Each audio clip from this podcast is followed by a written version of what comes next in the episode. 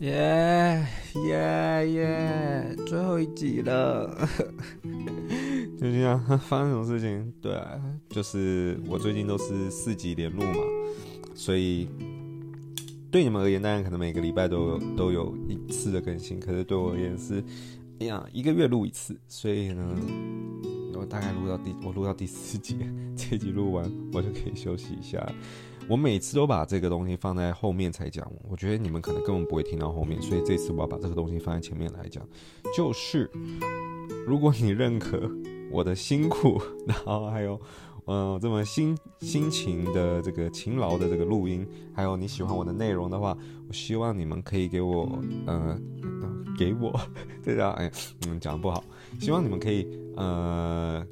给予我一点肯定，也就是在我的 Apple Podcast、Spotify 有没有这个功能我不知道，可是我知道 Apple Podcast 有，可能可以给予我五星的评价，然后甚至可以给我一些留言。虽然这个话我每次都是放在最后才讲，可是这次我要在前面讲，因为我觉得很多人根本不会听到后面。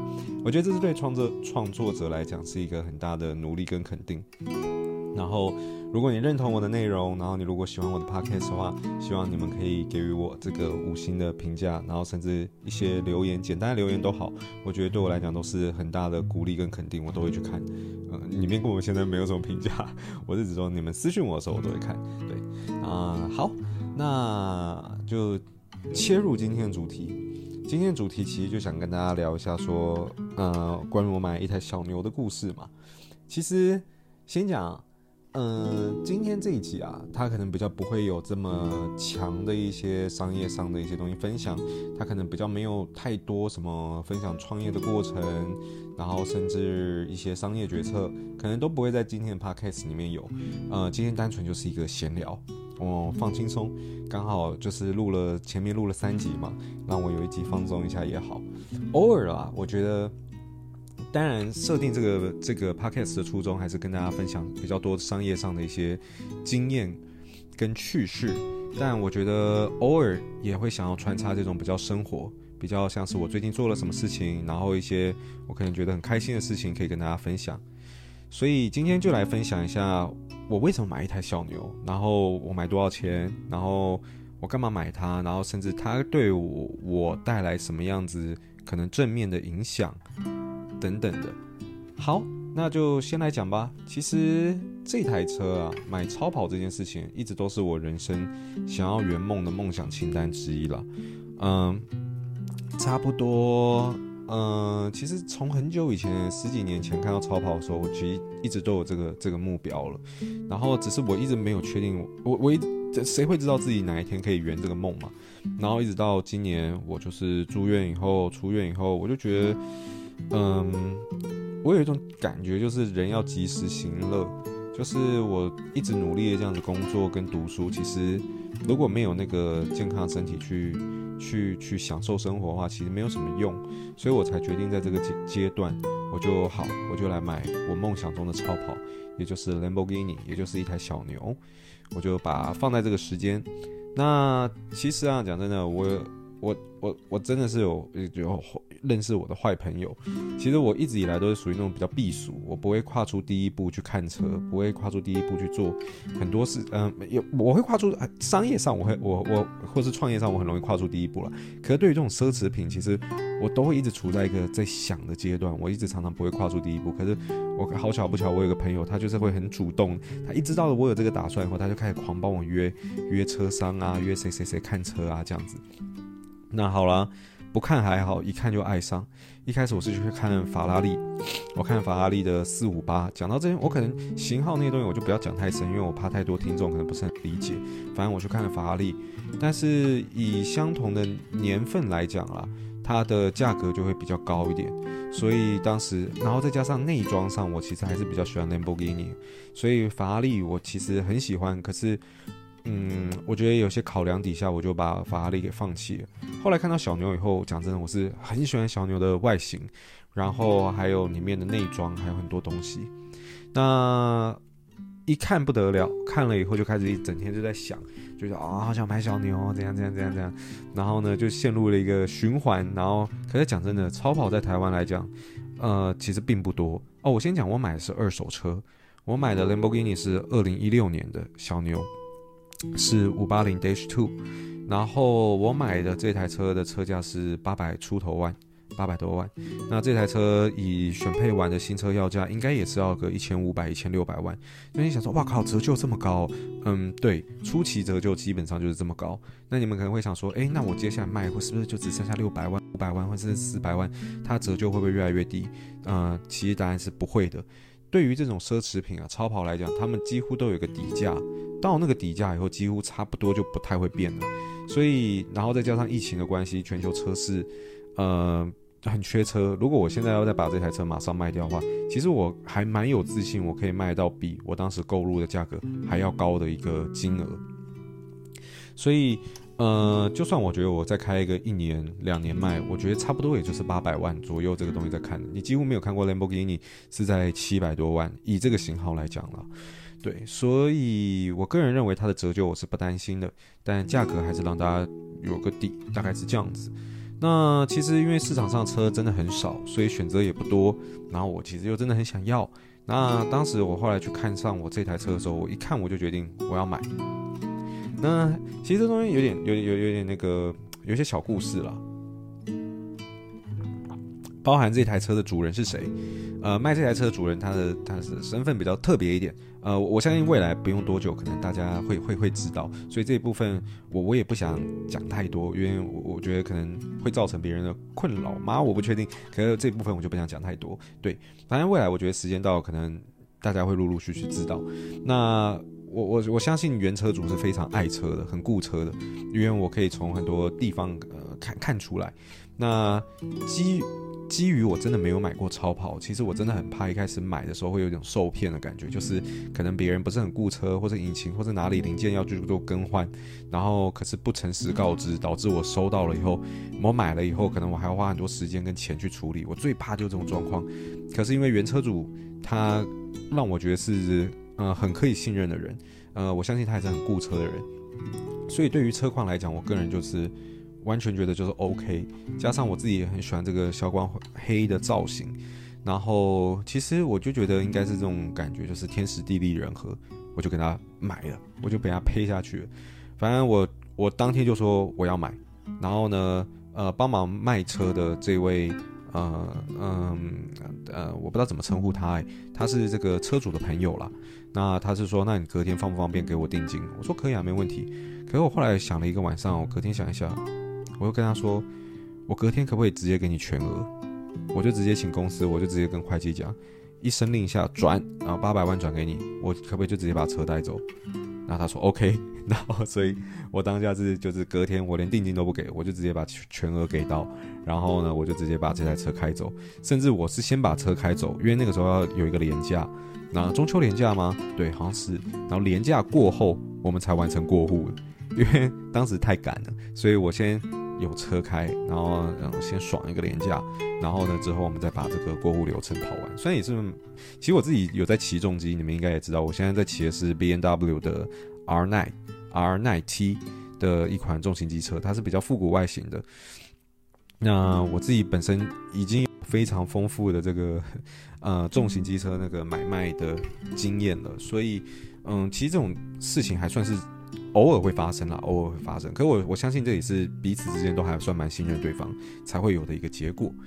然后反正就买了嘛。那钱不是最大的问题，最大问题是谁？是我妈。我妈真的是 从我以前大学时期在骑重机的时候，她就很担心。但我可以理解为什么父母担心。呃，我去做我我。呃，就是做这种事情，毕竟跟速度竞赛，跟这些什么，呃，父母只要是父母，我相信都会担心的。所以，反正当时中秋连假的时候，他们在高雄嘛，我就想说，好，那就趁他们在高雄的时候，其实我原本想要瞒，我已经租好车位，车位就在我公司隔壁栋。哎，想说为什么不租在公司同一栋？主要原因是因为公司同一栋，我们那个斜度坡度有点太斜了，我认为有很高的几率我的底盘会磨到。所以我不敢停在我公司同一栋，所以我是租在旁边更好、更新的这个大楼。那它的那个坡度，我觉得设计也比较刚好，我租在这边。所以其实讲真的，我的车如果一直停在那里，家人其实是不会发现的。可是有一天，我买回来第二天、第三天吧，晚上我突然就觉得这样子好累哦。这是我买给自己的三十岁，应该严格来讲是三十一岁了。我今年十二月二十三，也就是，对你们而言，我不知道这支这支 podcast 什么时候上，可是大概就一个月以后吧。嗯，就是我的生日。所以，嗯，这个比较像是我给自己的三十一岁的生日礼物，因为三十岁的时候我送给自己一台特斯拉，诶，我送给自己一台特斯拉是二十九岁还是三十岁的生日礼物？我不知道，反正我每一年都在找借口啦，反正每一年就是找机会送给自己一个好东西。那你们会想说，诶，我都已经买到超跑，那你接下来要送什么？我觉得我接下来目标可能会抓一年到两年吧，我想就是直接买买买房啊。对，我对于。近期才比较对于这个东西有有有不能说欲望，就是有规划跟想法。不然原本我都是住在家里，我个人认为其实没有到那么必须。但我后来觉得我我是有想买房，而且我想买在嗯，你们听有人觉得啊买那个地方贵的要死，CP 值很低。反正我买来自己住自己爽的嘛。我们又不是买来投投资，我可能会买在大直吧，或是或是哪里，因为我自己是喜欢那个环境啦。然后，对啊，反正这是题外话，那可能是我明年或是希望我可以达到这个目标。喝水。那我觉得我买了这个东西是靠我自己的实力，我也不跟家里拿任何钱。那我就是，那为什么我要那么辛苦呢？而且我又觉得总有一天会发生，就让他们发现。而且，其实我买超跑还有一个理想。我不能说是因为这个原因，因为我自己想要超跑，这个一定还是占更大原因。但因为今年，呃，九月二十号是我爸的这个七十岁大寿，其实我想开着超跑载他去北海岸，载他去哪里去玩，然后载他去钓鱼。因为我们小时候很爱钓鱼，可是长大以后我们再也没有钓鱼，所以其实我是很想要再开着超跑啊，载他一起去北海岸钓鱼。我知道你的问题来了，那你鱼竿要放哪？你开超跑，你又没后座。对啦，我会去鱼塭啦，会去租嘛，又没有关系。那所以，如果我真的要载他的话，等于是。我爸是哦，我先讲，我爸是是很好过关的，他觉得没问题，他觉得他曾经就跟我讲，如果你要过什么样的生活，你有那个本事，你就自己去弄，你你你就自己自己赚钱，自己去花，我不会管你，所以他当然也没有管我，他当然有给我一些意见啊，他觉得这么多的钱，八百多万，是不是其实可以去拿去先去做其他投资等等，这是他的想法，但他也尊重我的决定，他也觉得没有问题，所以如果我今天载他的话，等于是说他要变成共犯。我们要一起骗我妈？我们要一起躲我妈？那我觉得对他来讲，可能也不好。哪天如果被发现的话，我觉得他一定会被骂个臭头。所以我觉得那就长痛不如短痛，我们就我就我就在他们在高雄的时候，我就跟我妈讲了这件事情。你说有没有家庭革命？当然有啊！一开始他真的超不能接受啊，然后在那边念啊，甚至讲话还讲得很重。其实我觉得就是有点不好听啊。然后我都觉得你你为什么这样跟我讲话？就是这是我自己的钱，这是那个我我我不是我不是我不是我不是来征求你的许可，我是来告诉你我做了这件事情，我也没有伤害任何人，真的真的，反正我是尽可能理性沟通了。然后后来到第二通电话，我爸也参与以后。反正到最后其实就没有事了，其实他们就看开了，看开听起来很惨，可是基本上我妈就接受这些，她是觉得好了，确实也是你自己努力来的结果，你想要干嘛你就你就去做，其实也没有关系，毕竟都三十岁了，然后小心才是最重要的。所以其实我当时很犹豫，我到底要不要保这台车的乙式险，但我妈一直叫我保，所以我就觉得好了好了，那我就去保好了，因为这台车保险真的好贵，一年的乙式险要十八万多。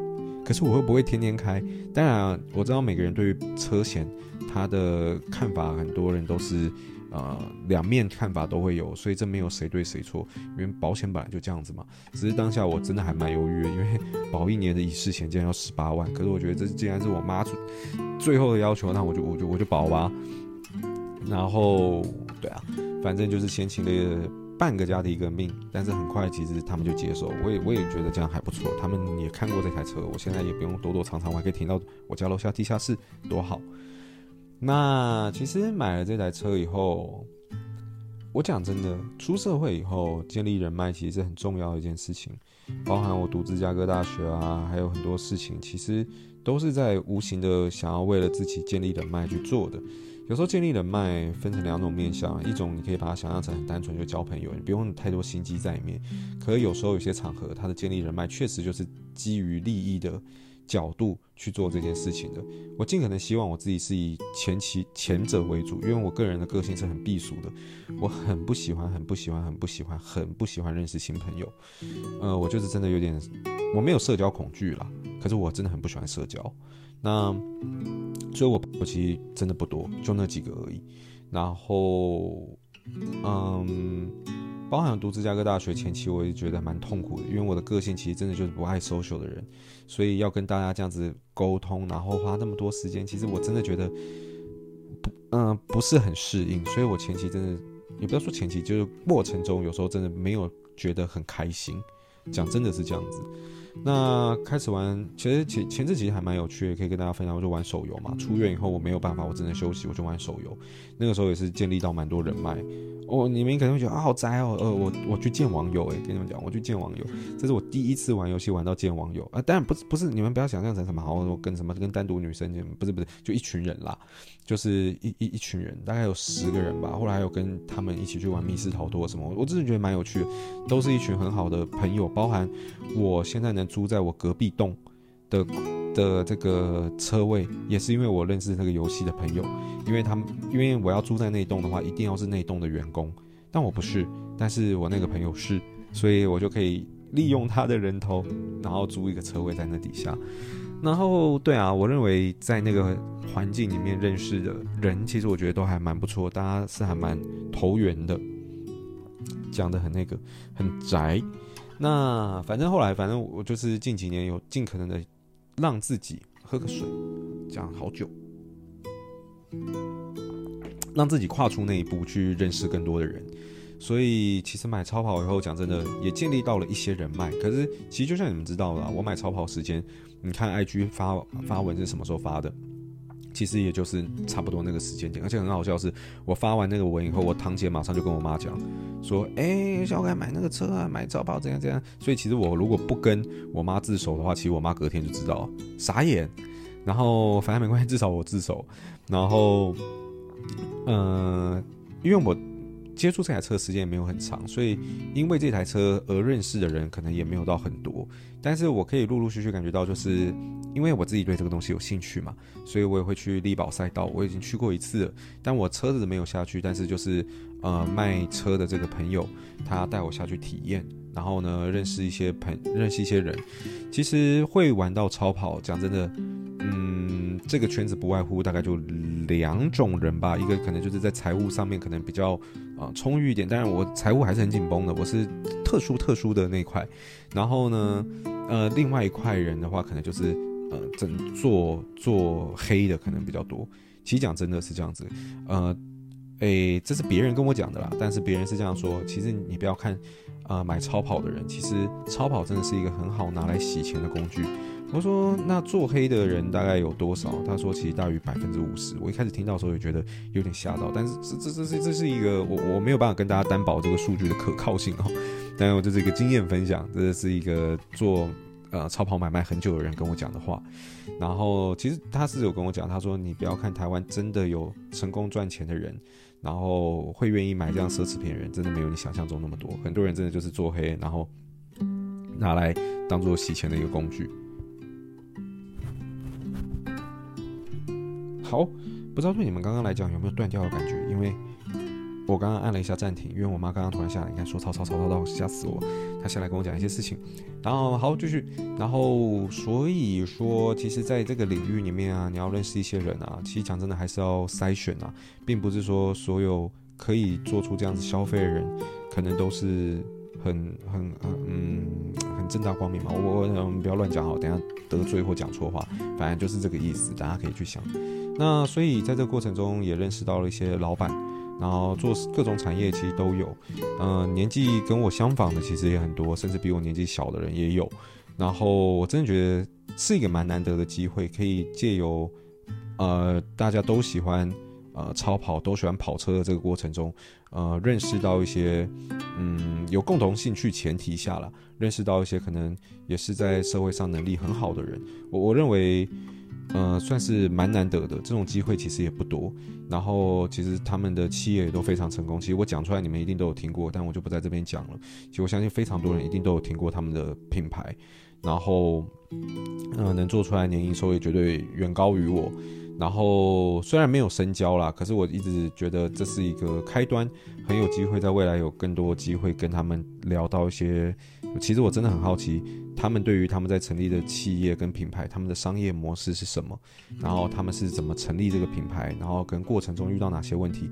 我一直有在想，我的 podcast 在后期可能会开始陆陆续续跟一些人合作，然后会有一些比较类似于访谈性的节目，然后呢，可能像是跟其他也是创业者。呃，同样去聊一聊，然后共同录音的一些单元，我我个人认为蛮有趣的，因为永远听我在讲，你们总会腻嘛。虽然我好像一直有一大堆有的没的东西可以跟你们更新，但是我会觉得这些主题单元应该是还蛮有趣的。所以未来如果跟这些人呃认识，可能熟一点的时候，看有没有机会再邀请他们，在我的这个 podcast 里面跟大家分享他们是做什么的，然后这些品牌他们中间心路历程是怎么样，我相信也算是蛮有趣的。所以我认为。买这台车对我来讲还有一个蛮好的地方，就是在于建立人脉。我开始可以用这个共同的兴趣接触到一些比较不一样的人，不同产业的人，对啊，所以我觉得还不错。然后而且被他们刺激到了，这就是我上一篇可能诶，我不确定我的顺序会怎么放哦。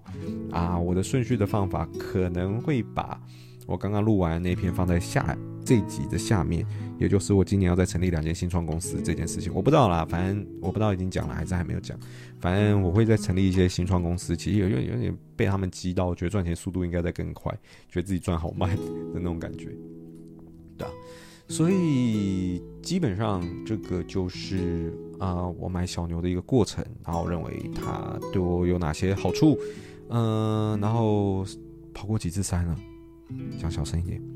我觉得真的很赞，非常非常非常棒。中置引擎的魅力，还有它的 NA 自然进气，它的声浪，哦，我觉得真的是太赞太赞太赞了。然后这台车目前已经花了我可能包含保险、包含过户、税金费用也很高。它跟特斯拉不一样，一年燃料牌照税就要五万八吗？然后我又重新贴了隔热纸，现在已经花了我二十几万了吧。然后对啊。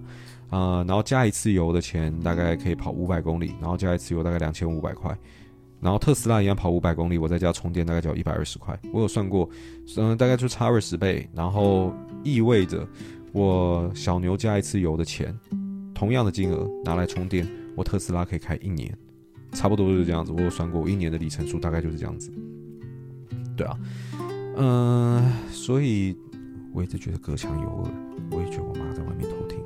讲小声一点，哎呦，声音好多。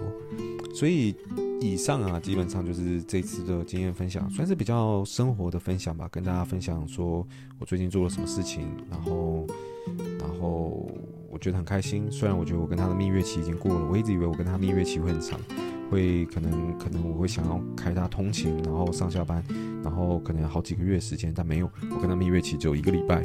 我后来就已经把它放在公司，已经冷落了，嗯、也没有到完全冷落了，可能就没有想象中的那么常开，而且它真的没有很好开，它好硬哦，它开在路上那个好颠哦，我朋友在旁边都说你这是紫禁之巅哦，怎么啪啪啪啪啪啪啪一直在跳，你不要再跳了，你不要再跳了，不要再打了，对啊，就是真的很跳，没有想象中的那么舒服。